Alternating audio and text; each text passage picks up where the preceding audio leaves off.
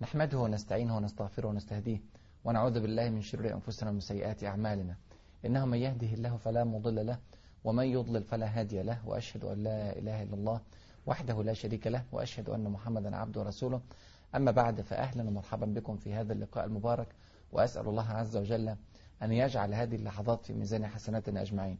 مع الحلقة التاسعة عشرة من حلقات فتح فلسطين والشام وكنا في الحلقة الماضية نتكلم عن وجود الجيش الإسلامي في منطقة فحل وهذه في الأردن ووجود الجيش الروماني في منطقة بيسان وهي في فلسطين والفارق بينهم 20 كيلومتر فقط ويفصل بينهما نهر الأردن ودارت مفاوضات كان يقوم بهذه المفاوضات من الطرف المسلم معاذ بن جبل رضي الله عنه. وذكرنا أن معاذ بن جبل في هذه المفاوضات يمثل صورة النموذج للمفاوض المسلم بكل ما فيه من علم وتقوى وخبرة وذكاء ومهارة وحرص على حقوق المسلمين وعلى مصلحة الدولة الإسلامية وتجرد تام للدعوة الإسلامية والمصلحة الأمة. الحقيقة كان مثال راقي جدا وشفنا العروض التي عرضها عليه الرومان ووصلوا الرومان في تنازل كبير جدا إلى أن يعرضوا عليه أن يعطوه ويعطوا المسلمين طبعا نصف مساحة دولة الأردن الآن اللي هي أرض البلقاء. وما ولاها من أرض الجزيرة العربية يعني تقريبا نصف مساحة الأردن وأن يعطوه فوق ذلك حلفا عسكريا قويا يساعدونه في إسقاط الدولة الفارسية وضم الدولة الفارسية إلى الدولة الإسلامية. طبعا ديت بالنسبة لأي مفاوض في هذا الوقت يتفاوض مع دولة عظمى زي دولة الرومان يعتبر حلما من الأحلام. لكن ماذا كان رد فعل معاذ بن جبل رضي الله عنه وأرضاه؟ وهو رجل عقيدة وجاء إلى هذه البلاد لأداء مهمة وأداء قضية من القضايا الماسة في حياة المسلمين وهي الوصول بالدعوة إلى كل مكان على سطح الأرض. قال معاذ بن جبل رضي الله عنه وأرضاه هذا الذي عرضتم علينا وتعطونا كله في أيدينا ولو, أطع ولو أعطيتمونا جميع ما في أيديكم مما لم نظهر عليه لن نقبل منكم إلا واحدة من ثلاث إما الإسلام وإما الجزية وإما القتال في سبيل الله. يعني إيه الكلام ده؟ يعني لو اديتونا نصف الأردن وكل الأردن وكل اللي أنتم تملكوه من سوريا وفلسطين ولبنان كل ده اديته لنا ولم تعطونا الإسلام أو الجزية أو القتال فلن نقبل منكم. فقالوا عند ذلك نتقرب إليك وتتباعد عنا. والله لنأتينكم غدا ولنفرنكم في الجبال. يعني ستفرون في الجبال غدا نتيجة قدوم الجيش الروماني فقال معاذ بن جبل أما الجبال فلا. يعني لا يمكن أبدا أن نفر. أما الجبال فلا ولكن والله لتقتلن عن آخرنا أو لنخرجنكم من أرضكم أذلة وأنتم صاغرون. وراجع معاذ بن جبل إلى أبي عبيدة بن جراح وأخبره بفشل الجولة الأولى من المفاوضات بين المسلمين وبين الرومان وعندها سبحان الله أرسل الرومان طلبا أن يأتي رسول من الرومان إلى زعيم المسلمين أبي عبيدة ابن الجراح رضي الله عنه وأرضاه. وهذا يوضح أن رسالة معاذ بن جبل وصلت بقوة إلى قلوب الرومان ودب في قلوبهم الرعب وهم يحاولون الآن محاولة ثانية جولة مفاوضات ثانية مع أبي عبيدة على أن يرسل رسول من قبل الرومان طبعا هم عايزين يتعرفوا على رأس الدولة الإسلامية أو على رأس الجيش الإسلامي وهو أبو عبيدة. فوصل الرسول الروماني ففوجئ مفاجأة غريبة جدا إن هو مش قادر يميز مين رئيس المسلمين أو مين قائد المسلمين من وسط عموم الجيش الإسلامي. دخلوه على مكان فيه جنود كثر كتير منهم قاعدين على الأرض وفي الآخر سأل على أمير المؤمنين أو أمير المسلمين أو أمير الجيش الإسلامي فأشاروا إلى أبي عبيدة بن الجراح وكان جالسا على الأرض في وسط جنوده ينظر أو يفحص بعض الأسهم في يده. سبحان الله تعجب الرجل الرومي وقال ما منعك أن تجلس على وسادة أو على بساط أو على عرش؟ هكذا تعودوا أن يروا قوادهم وملوكهم يجلسون على العروش ويتميزون بها عن الناس. فرد عليه أبو عبيدة بن جراح ردا بسيطا واقعيا حقيقيا. قال والله أصبحت ولا أملك من الدنيا دينارا ولا درهما. يعني أنا معيش دينار أو درهم أشتري بيه بساط أقعد عليه. أصبحت وما أملك من دنياي دينارا ولا درهما. ولو كنت أملك بساطا ما تميزت به على أصحابي. يعني حتى لو أنا عندي بساط ما كنتش هقعد عليه وأترك أصحابي يجلسون على الأرض. وفيهم من هو قد, قد يكون خير مني عند الله عز وجل. هذه طبعا رسالة قوية جدا وصلت إلى الرسول الروماني. وهذه الرسالة ستصل إلى كل جنود الرومان وإلى كل الشعب الروماني ليعلموا عظمة هذه الدولة التي أتت إلى بلادهم والظلم البين الذي يعاني منه الرومان في داخل أرض الشام وفي داخل عموم الأراضي الرومانية. بداية يعني من أول الكلام بدأ القائد الروماني أو الرسول الروماني يعرض تنازلات جديدة. شايفين يا إخواننا؟ عندما تقف بثبات أمام عدوك العدو عندها يقدم التنازلات وهي قاعدة مهمة جدا الذي يقدم التنازلات في البداية يستمر بعد ذلك في تقديم التنازلات. وإذا تنازلت عن خطوة من خطوات أسرع عليها عدوك وبدأ يساومك على التي بعدها وهكذا وهكذا. وما كان المسلمين أو المؤمنين يقعوا في مثل هذا الخطأ في هذا الزمن الرائع زمن الصحابة رضي الله عنهم وأرضاهم. فبدأ الرسول الروماني يقول إننا سنعطيكم فوق البلقاء نصف الأردن زي ما قلنا وفوق حلف فارس حلف ضد فارس سنعطيكم دينارين لكل رجل ونعطيكم ثوبا لكل رجل. بنتكلم على الجيش الإسلامي قوامه 32 ألف مقاتل فهناخد دينارين لكل واحد وهناخد ثوب يعني 32 ألف ثوب للمسلمين وفوق ذلك نعطي ألف دينار لأبي عبيدة. أبو عبيدة بيقول له لسه أنا لا أملك دينارا ولا درهما. ففي مرة واحدة يبقى معاه ألف دينار ونعطي ألف ألفي دينار إلى عمر بن الخطاب في المدينة المنورة. طبعا ده عرض مادي حقيقة في ذلك الزمن عرض مادي كبير وخاصة أن المسلمين في حالة من الفقر الشديدة ويبدو ذلك على حالتهم وعلى هيئتهم. وقد جاءوا كما يقول الرومان من بلاد البؤس والشقاء. ثم عرض الثوب هذا قد نستغربه أنه يعطى ثوب يعني جلبية ولا لباس لكل جندي. يعني ما هو ما هذا العرض في يعني محاورات أو مفاوضات سياسية عسكرية على أرض المعركة لكن يا أخوانا صدقوا هذا الكلام كان حقيقيا لأن المسلمين في هذا الزمن حقيقة ما كانوا يجدون ما يسترهم. حقيقة.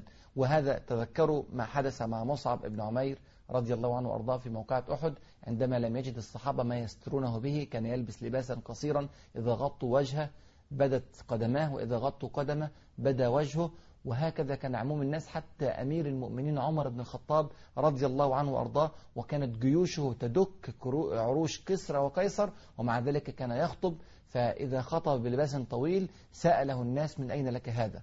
العطاء الذي أعطيته لا يعطيك مثل هذا الثوب الطويل فيقول والله أخذت نصيبي ونصيب ابني عبد الله ابن عمر. هذه كانت حالة الجيش الإسلامي لما كان واحد بيسافر عشان يجاهد في سبيل الله ما كانش بياخد معاه عشان تتسافر ما كانش بياخد معاه الملابس اللي يغير فيها و بالعكس كان بيذهب بما هو عليه فقط لأن هو لسه هيشيل سلاحه وهيشيل الدرع بتاعه ويشيل ماء ويشيل بعدة تمرات يتزود بها في الطريق وممكن يقطع الطريق كله من المدينة المنورة إلى أرض الشام أكثر من ألف كيلو ماشي على قدميه.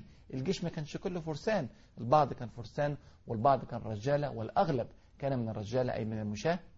دي كانت حالة الجيش الإسلامي فالرومان يقدموا عرضا كبيرا جدا بإعطاء الثياب وإعطاء الأموال وإعطاء الأرض وإعطاء أيضا الحلف السياسي مع دولة الإسلام ضد الدولة الفارسية.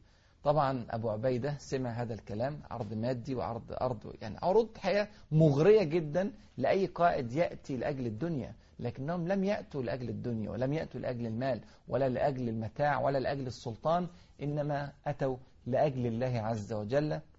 بدأ يفكر أبو عبيدة بن جراح وتعالوا كده ناخد جولة في فكر أبو عبيدة. خلي بالكم هذا العرض لا يعرض في قصور الرئاسة ولا يعرض في قاعات المؤتمرات ولا في الفنادق الكبرى إنما يعرض هذا العرض على ساحة القتال. يعني لو رفض هذا العرض غدا سيكون القتال العنيف بين أكثر من 80 ألف رومي ضد 27 ألف مسلم موجودين في أرض موقعة بيسان أو فحل حسب ما ستتم الموقعة ومع ذلك فأبو عبيدة بن الجراح الصورة عنده كانت واضحة تماما. أولا هو يقول لماذا أتينا إلى هذه البلاد؟ لو أخذنا هذه الأموال وعدنا إلى بلادنا. فمن لأهل هذه البلاد؟ من يصل بدين الله عز وجل إلى كل إنسان في هذه البلاد يعبد المسيح من دون الله عز وجل أو يعبد الأوثان من دون الله عز وجل أو يعبد النار في بلاد العراق من دون الله عز وجل؟ من يعلمهم أمر دينهم؟ من يبصرهم برسولنا صلى الله عليه وسلم؟ من يعلمهم معجزة القرآن الكريم؟ من يعلمهم أن هناك يوم سيبعث فيه الخلائق ويحاسبون وإنها لجنة أبدا؟ أو نار أبدا. إذا كان في قضية واضحة جدا جدا في ذهن أبي عبيدة بن الجراح. لا يمكن أن يقبل بها الدنيا جميعا قبل أن يصل برسالته إلى هؤلاء الضعفاء الذين لا يعرفون شيئا في هذه في هذا الدين أو في هذه العقيدة. الحاجة الثانية اللي لاحظها أن هذه التنازلات التي يقدمها دولة الرومان التي تقدمها دولة الرومان هي دلالة واضحة على ضعف الدولة الرومانية. بيعرضوا دلوقتي نظام الدولتين دولة للرومان ودولة مجاورة لها دولة دولة المسلمين في أرض الأردن.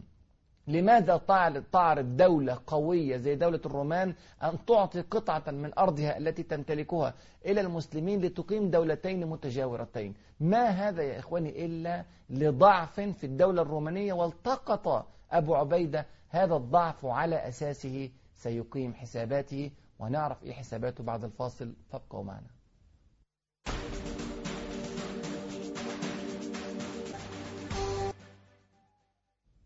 بسم الله والحمد لله والصلاة والسلام على رسول الله. كنا قبل الفصل بنتكلم على مفاوضات الرسول الرومي مع أبي عبيدة بن جراح في أرض بيسان وشفنا العرض المغري الذي قدمه الرسول الرومي من الأموال ومن الأرض ومن الحلف السياسي ضد الدولة الفارسية ومن الإعفاء من الحرب في هذه الموقع أو ما بعدها من مواقع.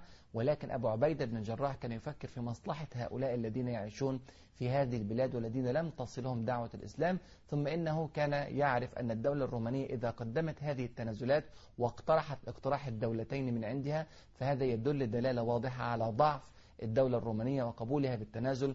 وهذا طبعا أعطى أبو عبيدة بن الجراح قوة وأعطاه فرصة أن يستمر في الضغط على الدولة الرومانية. حاجة تانية برضو فكر فيها أبو عبيدة أن كل هذه المفاوضات لابد أن تكون بعلم هرقل.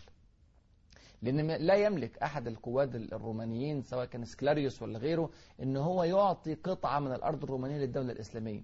إذا لابد أن هرقل هو الذي أوصى بهذا الأمر ولابد أن الفزع والرعب في قلب هرقل نفسه.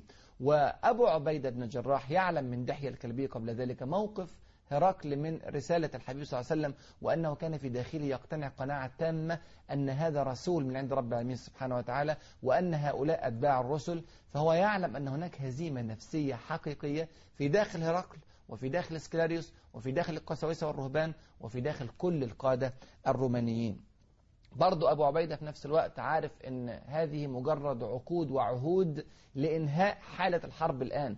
أما الرومان وأما غيرهم من الذين لا يرتبطون بدين ولا بخلق فإنهم سينكثون عهدهم. يقول ربنا سبحانه وتعالى في كتابه الكريم أو كلما عاهدوا عهدا نكثه فريق منهم بل أكثرهم لا يؤمنون. فيعلم أنه إن عاهدهم اليوم فإنهم سينكثون غدا وما يعاهدونه الآن إلا لتسكين ثورة المسلمين وإلا لتهدئة القوة التي جاء بها المسلمون. وعندما تكتمل القوة الرومانية والدولة الرومانية فإنهم سينكثون عهدهم ويغيرون على المسلمين. الحاجة اللي غير كده كمان بيفكر فيها أبو عبيدة شيء مهم جدا أن الدول الاستعمارية يا إخواني الدول الاستعمارية الكبرى تحاول أن تسخر العالم أجمع لخدمة أغراضها. شايفين الدولة الرومانية بتعمل إيه؟ بتقول لك أنا همدكم بالسلاح وأمدكم بالأحلاف العسكرية وبالطاقات المادية عشان تحاربوا الدولة الفارسية. ليس هذا مطلقا حبا في المسلمين. ولا ولاء للمسلمين ولا رغبة في نصرة المسلمين إنما رغبة في إزالة القطب المنافس لهم في الأرض وهو القطب الفارسي.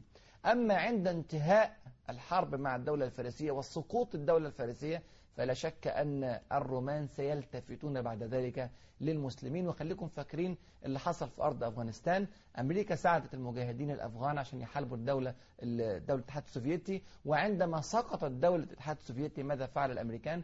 احتلوا أفغانستان لماذا تساعد أمريكا, كوريا الجنوبية الآن؟ لماذا تساعد أمريكا تايوان أمام الصين؟ كل ذلك للوقوف أمام الصين وأمام الشيوعيين وأمام التيار المعارض لها أو المناهض لها في العالم. ولماذا كان يساعد الاتحاد السوفيتي كوبا في أمريكا الجنوبية؟ كان ذلك أيضا لمقاومة أمريكا. كلها موازنات سياسية قرأها أبو عبيدة رضي الله عنه وأرضاه وهو جالس على الأرض يحاور ويتفاوض مع الرسول الرومي.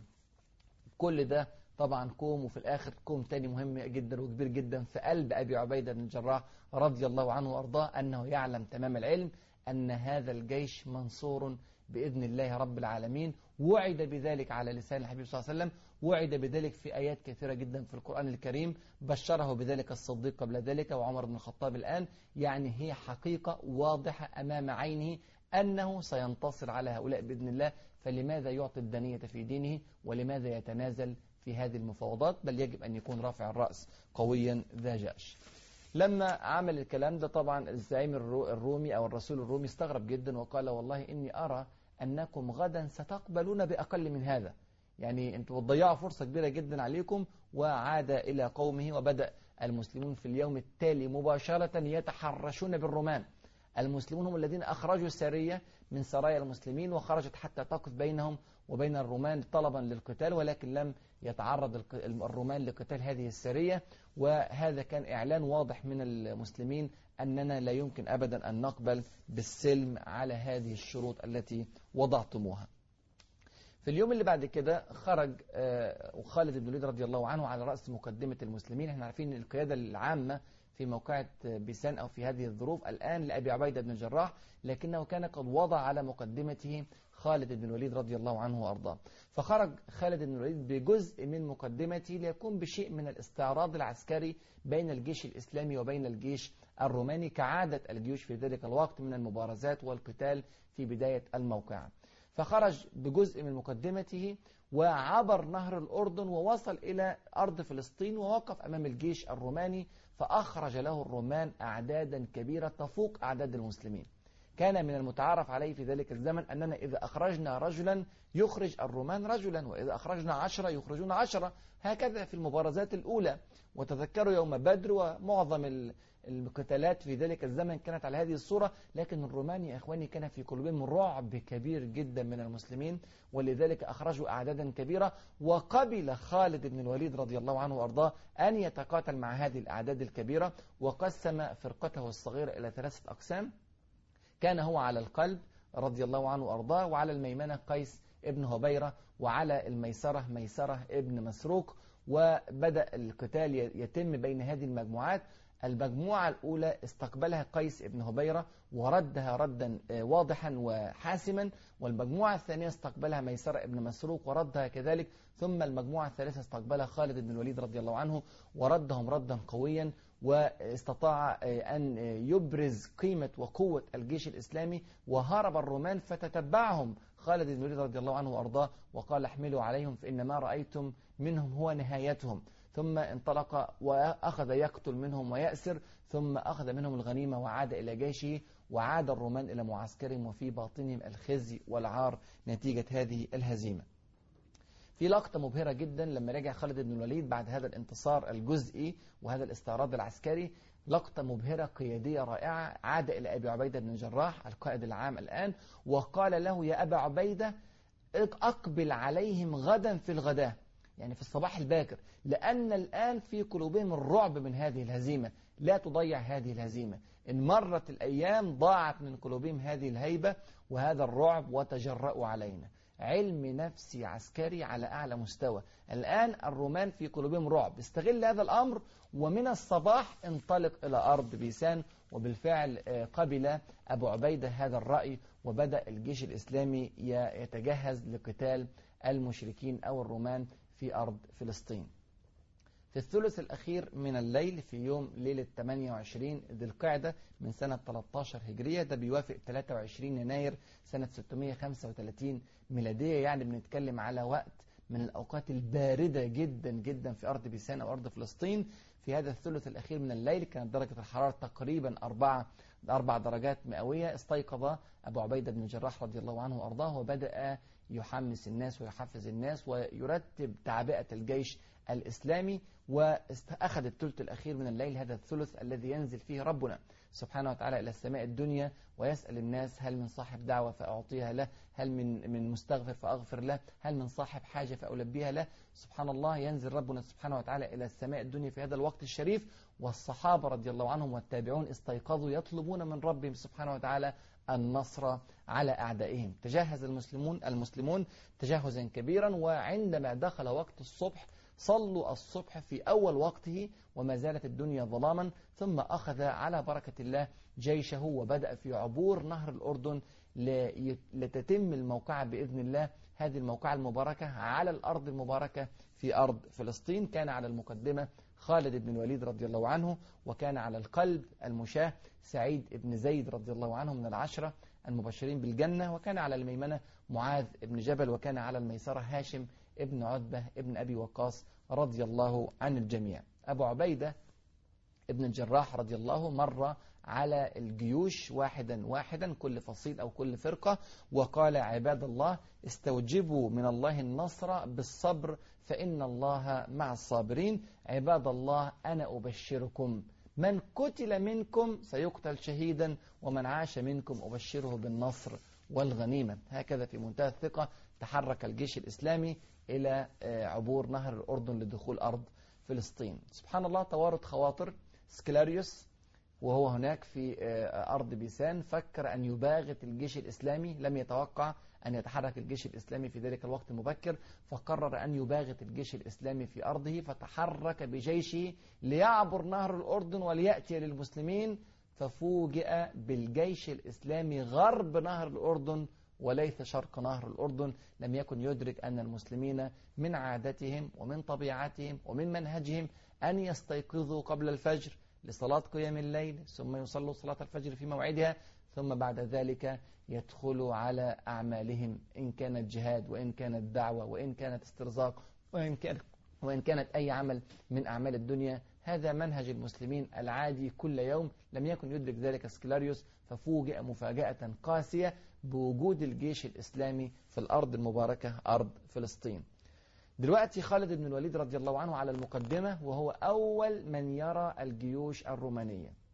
هو في المقدمة تماما وكان يحب أن يقاتل في المقدمة. وذكرنا في أول حلقة أن رومل اتعلم من خالد بن الوليد هذه الخاصية أنه كان يقاتل في المقدمة ليلتقط نقاط الضعف في الجيش الروماني. الحقيقة الجيش الروماني كان تقسيمته في منتهى القوة ونظر خالد بن الوليد نظرة متفحصة فوجد أن القلب في منتهى القوة الفرسان إلى جوار كل فارس راجل على اليمين يمسك رمح وراجل على الشمال يمسك الرماح أو يمسك السهام يعني الفرسان الرومان فرسان مدرعة وإلى أجوار ذلك محمية بالمشاة على كل يمين ويسار راجلين من الرجال المشاة وهذا يعطي القلب قوة كبيرة جدا من الصعب أن تقاتل الفرسان بهذه الصورة وكانت الأجناب من المشاة وكان عرض الجيش عرضا كبيرا.